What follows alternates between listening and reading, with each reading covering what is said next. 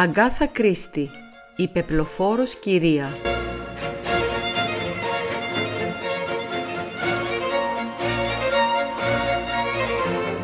Είχα παρατηρήσει ότι εδώ και κάποιο καιρό ο Πουαρό είχε αρχίσει να γίνεται ολοένα πιο δυσαρεστημένος και νευρικός. Τελευταία δεν είχε ενδιαφέρουσες υποθέσεις. Τίποτα στο οποίο ο βραχής όμως φίλος μου να μπορεί να χρησιμοποιήσει την οξύνια του και τις εκπληκτικές συλλογιστικές ικανότητές του – Σήμερα το πρωί πέταξε με δύναμη την εφημερίδα στο τραπέζι με ένα ανυπόμονο τς. Ένα από εκείνα τα επιφωνήματά του που ακούγονταν σαν γάτα που φτερνίζεται. «Με φοβούνται, Χέιστιξ. Οι εγκληματίες της Αγγλίας σας με φοβούνται. Όταν είναι σπίτι η γάτα, τα μικρά ποντίκια δεν πλησιάζουν πια το τυρί». «Οι περισσότεροι δεν νομίζω καν να γνωρίζουν ότι υπάρχεις», είπα γελώντας. Ο Πουαρό με κοίταξε αποδοκιμαστικά. Πάντοτε φαντάζεται πως όλος ο κόσμος σκέφτεται και μιλά για τον Ηρακλή Πουαρό. Αναμφίβολα είχε γίνει γνωστό στο Λονδίνο, αλλά δυσκολευόμουν να πιστέψω ότι η ύπαρξή του γέμιζε φόβο τον υπόκοσμο. «Και η ληστεία κοσμημάτων που έγινε μέρα μεσημέρι στην Bond Street τις προάλλες» ρώτησα. «Εξαιρετικό χτύπημα», είπε επιδοκιμαστικά ο Πουαρό, «αν και δεν εμπίπτει στο πεδίο του ενδιαφέροντός μου. Παντεφινές, Σελμόν τελοντάς. Ένας άντρας έσπασε με τη βαριά μεταλλική λαβή του μπαστούνιου του την τζαμαρία ενός κοσηματοπολίου και άρπαξε μερικούς πολύτιμους λίθους. Ενάρετοι πολίτες τον συνέλαβαν αμέσως. Κατέφθασε και ένας αστυνομικός. Τον πιάνουν επαυτοφόρο με τα πετράδια πάνω του. Τον πηγαίνουν στο αστυνομικό τμήμα και ύστερα ανακαλύπτουν ότι τα πετράδια είναι ψεύτικα. Τα αληθινά πετράδια τα έδωσε σε κάποιον συνεργό του, κάποιον από τους προαναφερθέντες ενάρετους πολίτες. Θα μπει φυλακή πράγματι, αλλά όταν βγει θα τον περιμένει μία μικρή περιουσία. Καθόλου κακό σχέδιο. Όμως εγώ μπορώ να σκεφτώ κάτι ακόμα καλύτερο. Μερικές φορές Hastings μετανιώνω που έχω τόσο ηθικό χαρακτήρα. Το να παρανομήσω θα αποτελέσει ευχάριστη αλλαγή. Μη στεναχωριέσαι Πουαρό, Ξέρεις ότι είσαι μοναδικό στο πεδίο ενδιαφέροντός σου. Όμως τι υπάρχει σε αυτό το πεδίο; Πήρα στα χέρια μου την εφημερίδα. Εδώ γράφει ότι ένας Άγγλος πέθανε μυστηριωδώς στην Ολλανδία, είπα. Πάντα αυτό λένε και ύστερα ανακαλύπτουν ότι έφαγε ψάρια κονσέρβα και ο θάνατός του είναι εντελώς φυσιολογικός. Ε, ζητάς αφορμή να γκρινιάξεις. «Τιάν», είπε ο Πουαρό που είχε πάει και είχε σταθεί μπροστά από το παράθυρο. Εκεί στο δρόμο είναι μια γυναίκα καλυμμένη με πέπλο βαρύ, όπως λένε στα μυθιστορήματα. Ανεβαίνει τα σκαλιά. Χτυπάει το κουδούνι. Έρχεται να μας συμβουλευτεί. Ορίστε μια πιθανότητα για κάτι ενδιαφέρον. Όταν είναι νεαρές και όμορφες όπως αυτή, δεν κρύβουν με πέπλο το πρόσωπο παρά μόνο για πολύ σημαντικές υποθέσεις. Ένα λεπτό αργότερα την συνόδευσαν πάνω. Φορούσε πράγματι βαρύ πέπλο, όπως είπε ο Πουαρό. Ήταν αδύνατο να διακρίνει στα χαρακτηριστικά της, μέχρι που σήκωσε το μαύρο πέπλο από ισπανική δαντέλα. Τότε διαπίστωσα ότι η διέστηση του Πουαρό ήταν σωστή. Η κοπέλα ήταν εξαιρετικά όμορφη, με ξανθά μαλλιά και γαλανά μάτια – από την ακριβή αλλά απλή αμφίεσή της υπέθεσα αμέσως ότι ανήκε στα ανώτερα κοινωνικά στρώματα. «Κύριε Πουαρό», είπε η γυναίκα με απαλή μελωδική φωνή, «αντιμετωπίζω μεγάλο πρόβλημα. Δεν νομίζω να μπορείτε να με βοηθήσετε, αλλά έχω ακούσει τόσο υπέροχα πράγματα για εσάς που κυριολεκτικά έρχομαι εδώ ως τελευταία μου ελπίδα να σας παρακαλέσω να κάνετε το αδύνατον». «Το αδύνατο μου αρέσει πάντοτε», είπε ο Πουαρό. «Συνεχίστε σας παρακαλώ, μαντμαζέλ». Η όμορφη επισκέπτριά μας δίστασε. «Αλλά θα πρέπει να είστε ειλικρινείς», πρόσθεσε ο Πουαρό. «Δεν πρέπει να με αφήσετε στο σκοτάδι, αποκρύπτοντας κομμάτια της υπόθεσης». «Θα σας εμπιστευτώ», είπε ξαφνικά η κοπέλα. «Έχετε ακουστά τη Λέδη Μίλισεντ Κάστλ Βον» Την κοίταξα με μεγάλο ενδιαφέρον. Η ανακοίνωση των αραβώνων της Λέδης Μίλισεντ με τον νεαρό δούκα του Southsire είχε δημοσιευθεί πριν από μερικές μέρες. Ήξερα ότι ήταν η πέμπτη κόρη ενός αδέκαρου Ιρλανδού αριστοκράτη και ο δούκας του Southshire ήταν ένας από τους πιο περιζήτητους γαμπρούς της Αγγλίας. «Εγώ είμαι η Λέδη Μίλισεντ», συνέχισε η κοπέλα. «Ενδεχομένως διαβάσατε για τον αραβόνα μου. Θα είμαι μία από τις ευτυχέστερες γυναίκες του κόσμου. Όμως κύριε Πουαρό, αντιμετωπίζω μεγάλο πρόβλημα. Υπάρχει ένας άνδρας, ένας απέσιος άνδρας. Το όνομά του είναι Λάβινγκτον και δεν ξέρω πώς να σας το πω. Υπάρχει ένα γράμμα που έγραψα, ήμουν μόλις 18 τότε και απειλεί να... Ένα γράμμα που γράψατε σε αυτόν τον κύριο Λάβινγκτον. Α, όχι, όχι σε εκείνον. Σε ένα νεαρό στρατιώτη που μου άρεσε. Σκοτώθηκε στον πόλεμο. «Καταλαβαίνω», είπε ο Πουαρό καλοσυνάτα. Ήταν ένα ανόητο γράμμα, ένα διάκριτο γράμμα. Αλλά πραγματικά, κύριε Πουαρό, τίποτα περισσότερο. Ωστόσο, περιέχει φράσεις που μπορεί να παρερμηνευθούν. «Κατάλαβα», είπε ο Πουαρό. «Και αυτό το γράμμα έχει περιέλθει στην κατοχή του κυρίου Λάβινγκτον» «Ναι, και απειλεί πως αν δεν του καταβάλω ένα τεράστιο χρηματικό ποσό, ένα ποσό που είναι αδύνατο να συγκεντρώσω. Θα το στείλει στον Δούκα. Βρωμερό γουρούνι, αναφώνησα. Με συγχωρείτε, Λέδη Μίλισεντ. Δεν θα ήταν σοφότερο να τα εκμυστηρευτείτε όλα αυτά στο μελλοντικό σύζυγό σας; Δεν τολμώ, κύριε Πουαρό. Ο Δούκας είναι παράξενος χαρακτήρας, ζηλιάρης και καχύποπτος και έχει την τάση να πιστεύει το χειρότερο. Λέγοντάς του το, θα είναι σαν να ακυρώνω τον αραβόνα μου. «Πω πω», είπε ο Πουαρό με μια εκφραστική γκριμάτσα. «Και τι θέλετε να κάνω, λέδι μου» σκέφτηκα ίσως να ζητούσα από τον κύριο Λάβινγκτον να σας επισκεφθεί. Θα του πω ότι σας έχω εξουσιοδοτήσει να συζητήσετε το ζήτημα μαζί του. Ίσως μπορέσετε να μειώσετε τις απαιτήσεις του. Τι ποσό απέτησε; 20.000 λίρες. Κάτι το αδύνατον. Αμφιβάλλω αν θα μπορούσα να συγκεντρώσω ακόμη και χίλιες λίρες. Θα μπορούσατε ενδεχομένως να δανειστείτε τα χρήματα με την προοπτική του επικείμενου γάμου σας αλλά αμφιβάλλω αν θα καταφέρετε να συγκεντρώσετε ούτε το μισό ποσό. Άλλωστε, εμπιάν, θα μου ήταν απεχθές να δώσετε τα χρήματα. Όχι, η ευρηματικότητα του Ηρακλή Πουαρό θα κατατροπώσει τους εχθρούς σας. Στείλτε μου αυτόν τον κύριο Λάβινγκτον. Υπάρχει πιθανότητα να φέρει μαζί του το γράμμα. Η κοπέλα κούνησε αρνητικά το κεφάλι. Δεν το νομίζω. Είναι πολύ προσεκτικός. Υποθέτω δεν υπάρχει αμφιβολία ότι το έχει πραγματικά στα χέρια του. Μου το έδειξε όταν πήγα στο σπίτι του. Πήγατε στο σπίτι του; Αυτό ήταν πολύ απερίσκεπτο, λέδι μου. Ναι, ήμουν απελπισμένη. Ήλπιζα ότι οι οικεσίες μου θα τον συγκινούσαν. Ολαλά, οι Λάβινγκτον αυτού του κόσμου δεν συγκινούνται από οικεσίες.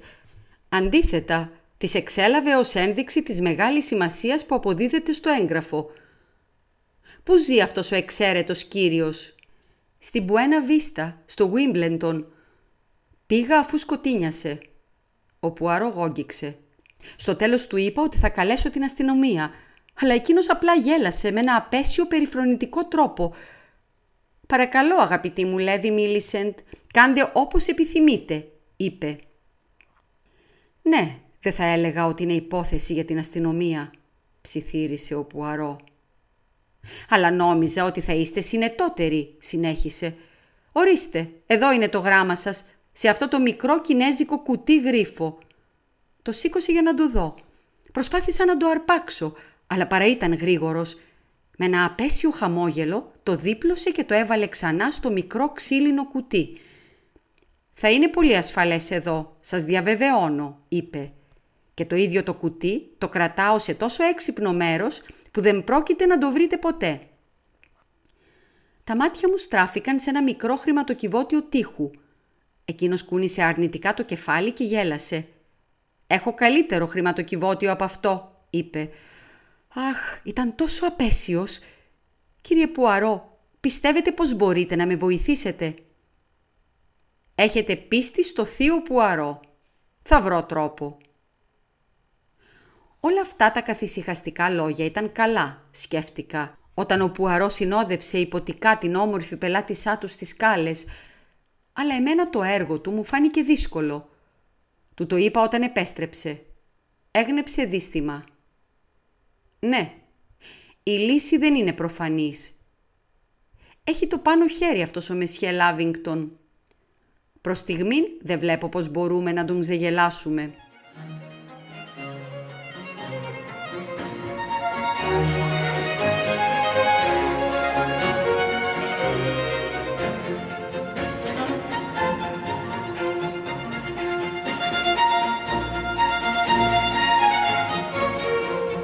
Κύριος Λάβινγκτον μας επισκέφθηκε το απόγευμα όπως είχε συμφωνηθεί. Η Λέδη Μίλισεντ είχε δίκιο όταν είπε ότι ήταν απέσιος. Ένιωσα ένα έντονο γαργάλιμα στην άκρη της μπότας μου. Τόσο ήθελα να τον κλωτσίσω και να τον ρίξω κάτω από τη σκάλα. Φώναζε και ήταν αυταρχικός. Χλέβασε τις ευγενικές υποδείξεις του Πουαρό γελώντας και γενικά έδειξε ότι είχε το πάνω χέρι.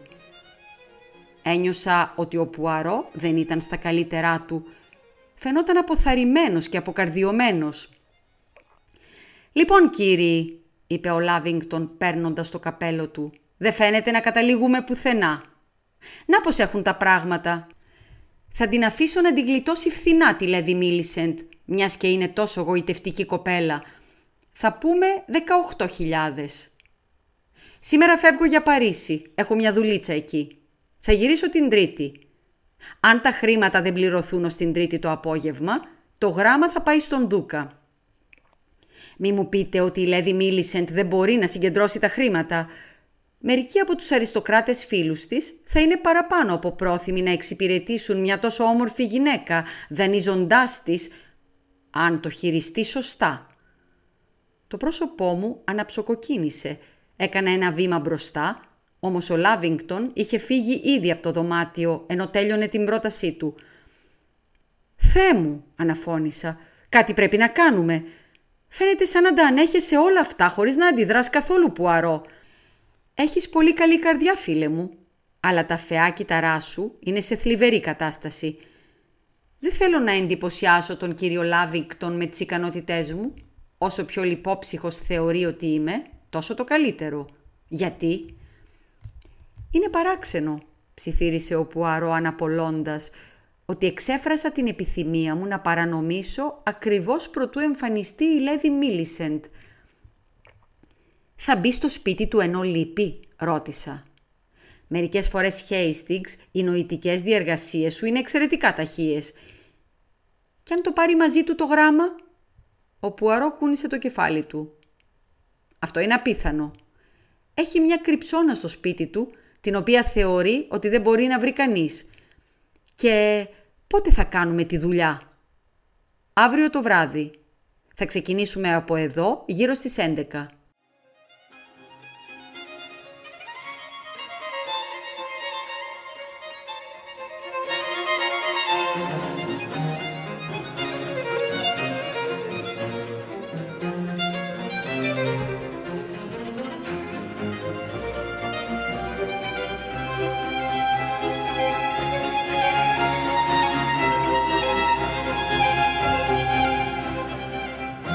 Έτοιμος στην προκαθορισμένη ώρα.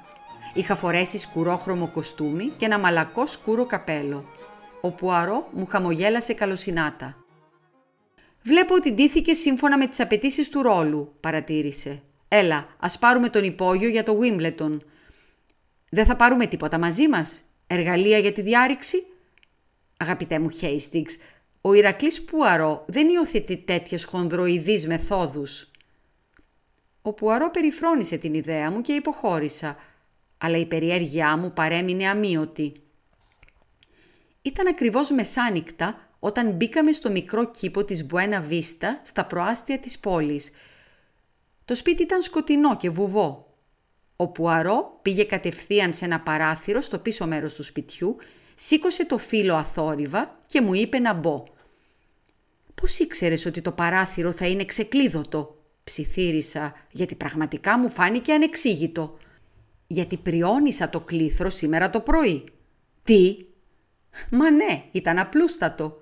Επισκέφθηκα το σπίτι, Έδειξα μια ψεύτικη κάρτα και μια πραγματική του επιθεωρητή τζαπ.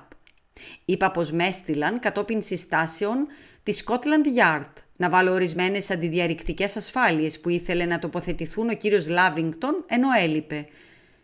Η σπιτονικοκυρά με υποδέχθηκε με ενθουσιασμό. Φαίνεται ότι είχαν γίνει δύο απόπειρες διάρρηξης τελευταία, χωρίς να πάρουν τίποτα αξίας. Προφανώς τη μικρή μας ιδέα τη σκέφτηκαν και άλλοι πελάτες του κυρίου Λάβινγκτον.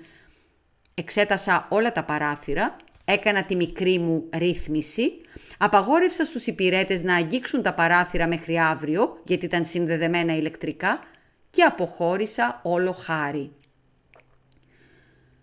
«Πραγματικά, Πουαρό, είσαι υπέροχος», Μοναμή, ήταν απλούστατο. Τώρα στη δουλειά μας.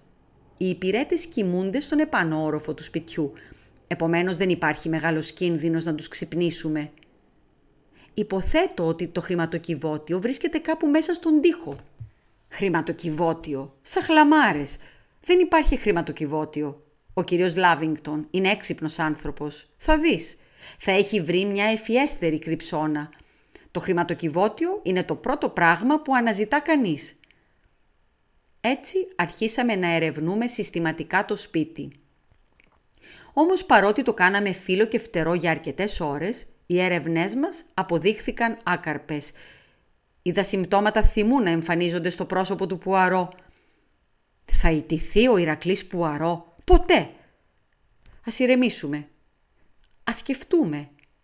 Ας χρησιμοποιήσουμε τη λογική μας. Ας, enfin, χρησιμοποιήσουμε τα μικρά φεά κύτταρά μας. Έκανε μια σύντομη παύση και τα φρύδια του έσμιξαν από τη συγκέντρωση. Ύστερα εμφανίστηκε στα μάτια του το πράσινο φως που ήξερα πολύ καλά. «Τι ανόητος που ήμουν! Η κουζίνα!» «Η κουζίνα!» Αναφώνησα. «Μα αυτό είναι αδύνατον! Οι υπηρέτες Ακριβώς. Αυτό θα έλεγαν 99 στους 100 ανθρώπους και γι' αυτόν ακριβώς τον λόγο η κουζίνα είναι το ιδανικό μέρος. Είναι γεμάτη διάφορα οικιακά αντικείμενα. Αναβάν, στην κουζίνα. Τον ακολούθησα χωρίς να έχω πιστεί και τον είδα να ψάχνει σε ψωμιέρες, σε καπακωμένες κατσαρόλες, να βάζει το κεφάλι του στο φούρνο γκαζιού. Στο τέλος βαρέθηκα και επέστρεψα στο γραφείο. Ήμουν πεπισμένος ότι εκεί θα βρίσκαμε την κρυψώνα. Έψαξα λίγο ακόμη. Είδα ότι είχε πάει τέσσερις και τέταρτο και ότι σύντομα θα χάραζε και έτσι επέστρεψα στην περιοχή της κουζίνας. Προς μεγάλη μου έκπληξη, ο Πουαρό είχε μπει μέσα στον κάδο του κάρβουνου, καταστρέφοντας εντελώς το κομψό ανοιχτόχρωμο κοστούμι του. Μόρφασε ναι, φίλε μου, αντιβαίνει σε κάθε ένστικτό μου να καταστρέφω έτσι την εμφάνισή μου. Αλλά τι να κάνω; Μα ο Λάβινγκτον δεν μπορεί να το έθαψε κάτω από το κάρβουνο. Αν χρησιμοποιούσες τα μάτια σου, θα έβλεπες ότι δεν είναι το κάρβουνο που εξετάζω. Τότε είδα ότι σε ένα ράφι πίσω από το δοχείο με τα κάρβουνα ήταν στιβαγμένα μερικά κούτσουρα. Ο Πουαρό άρχισε να τα ξεστιβάζει επιδέξια. Ξαφνικά έβγαλε ένα χαμηλόφωνο επιφώνημα. «Το μαχαίρι σου, Χέιστιγκς!» Του το έδωσα. Φάνηκε να το χώνει σε ένα κούτσουρο που ξαφνικά χωρίστηκε στα δυο. Το είχαν κόψει προσεκτικά στη μέση και στο κέντρο του είχε μία κοιλότητα. Από την κοιλότητα αυτή ο Πουαρό έβγαλε ένα μικρό ξύλινο κουτί κινέζικης κατασκευής. «Έβγε!» αναφώνησα παρασυρμένος. «Ησυχία, Χέιστιγκς, μη φωνάζεις, Έλα, πάμε να φύγουμε προτού μας προλάβει η αυγή. Βάζοντας το κουτί στην τσέπη του, βγήκε από το δοχείο του κάρβουνου με ένα ελαφρύ πηδηματάκι, την άχτηκε όσο καλύτερα μπορούσε και φεύγοντας από το σπίτι όπως είχαμε μπει, περπατήσαμε γρήγορα προς την κατεύθυνση του Λονδίνου. «Μα τι ασυνήθιστη κρυψώνα», διαμαρτυρήθηκα. «Θα μπορούσε κάποιος να είχε χρησιμοποιήσει το κούτσουρο». «Τον Ιούλιο Χέιστιγκς» και ήταν στον πάτο της στίβας. Πολύ έξυπνη κρυψώνα. Α, να ένα ταξί. Τώρα πάμε σπίτι για ένα μπάνιο και έναν αναζωογονητικό ύπνο.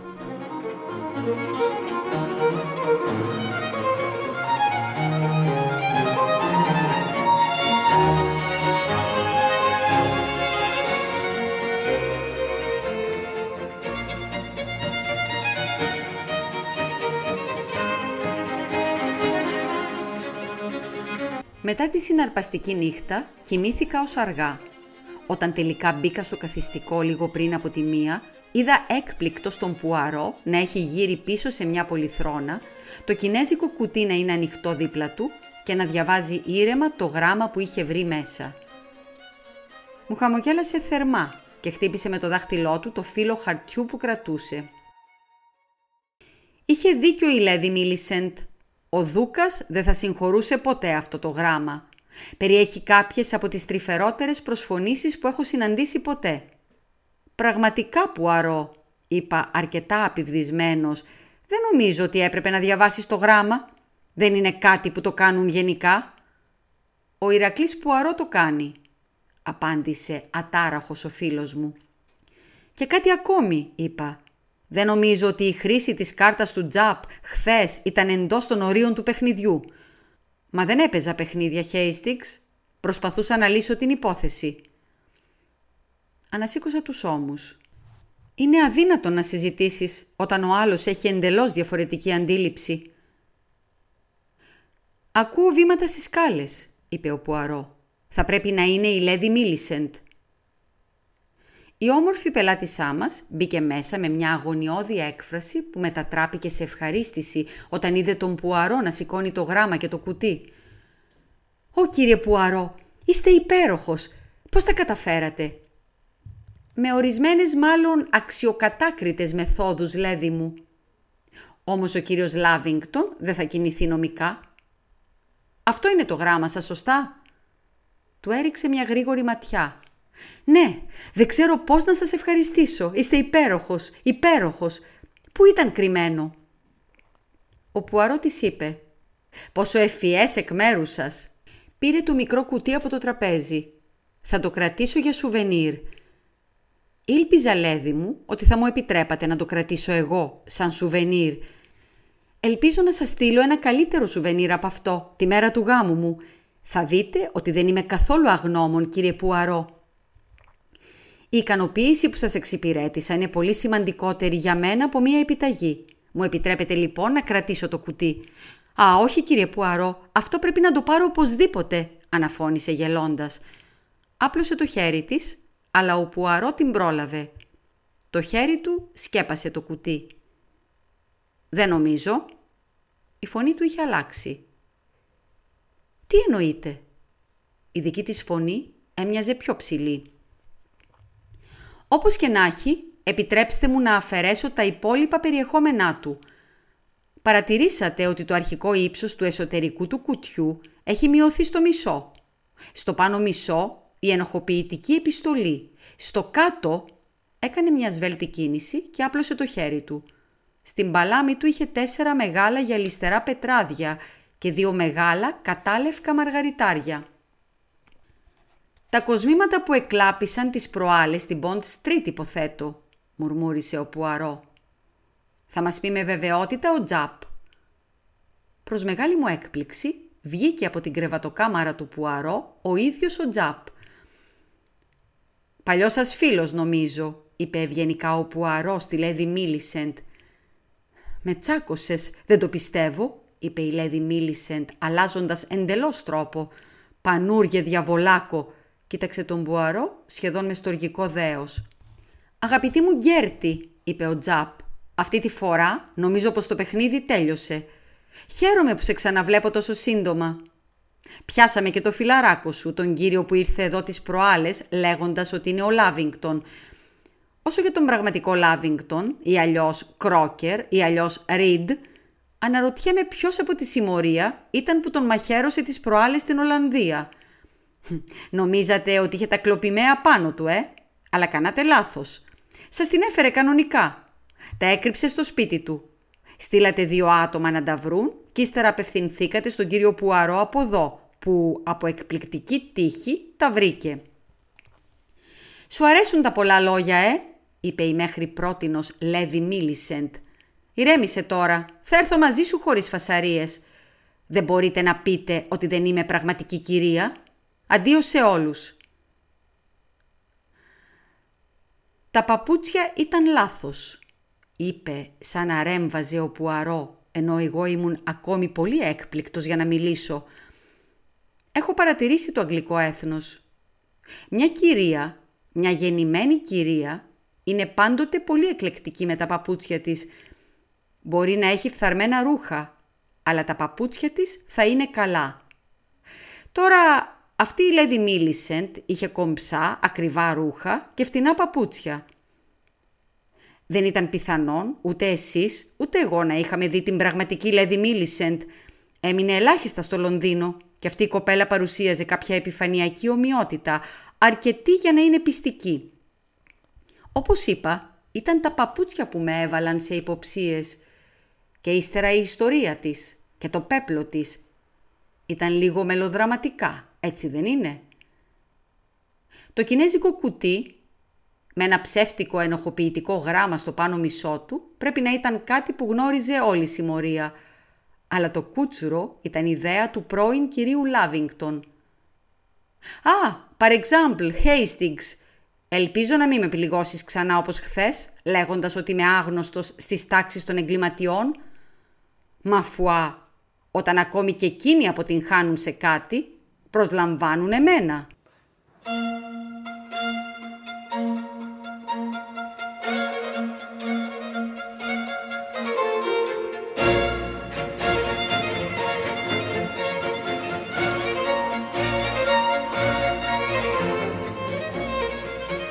Η Χριστίνα Μπράβου διάβασε το διήγημα της Αγκάθα Κρίστη «Η πεπλοφόρος κυρία».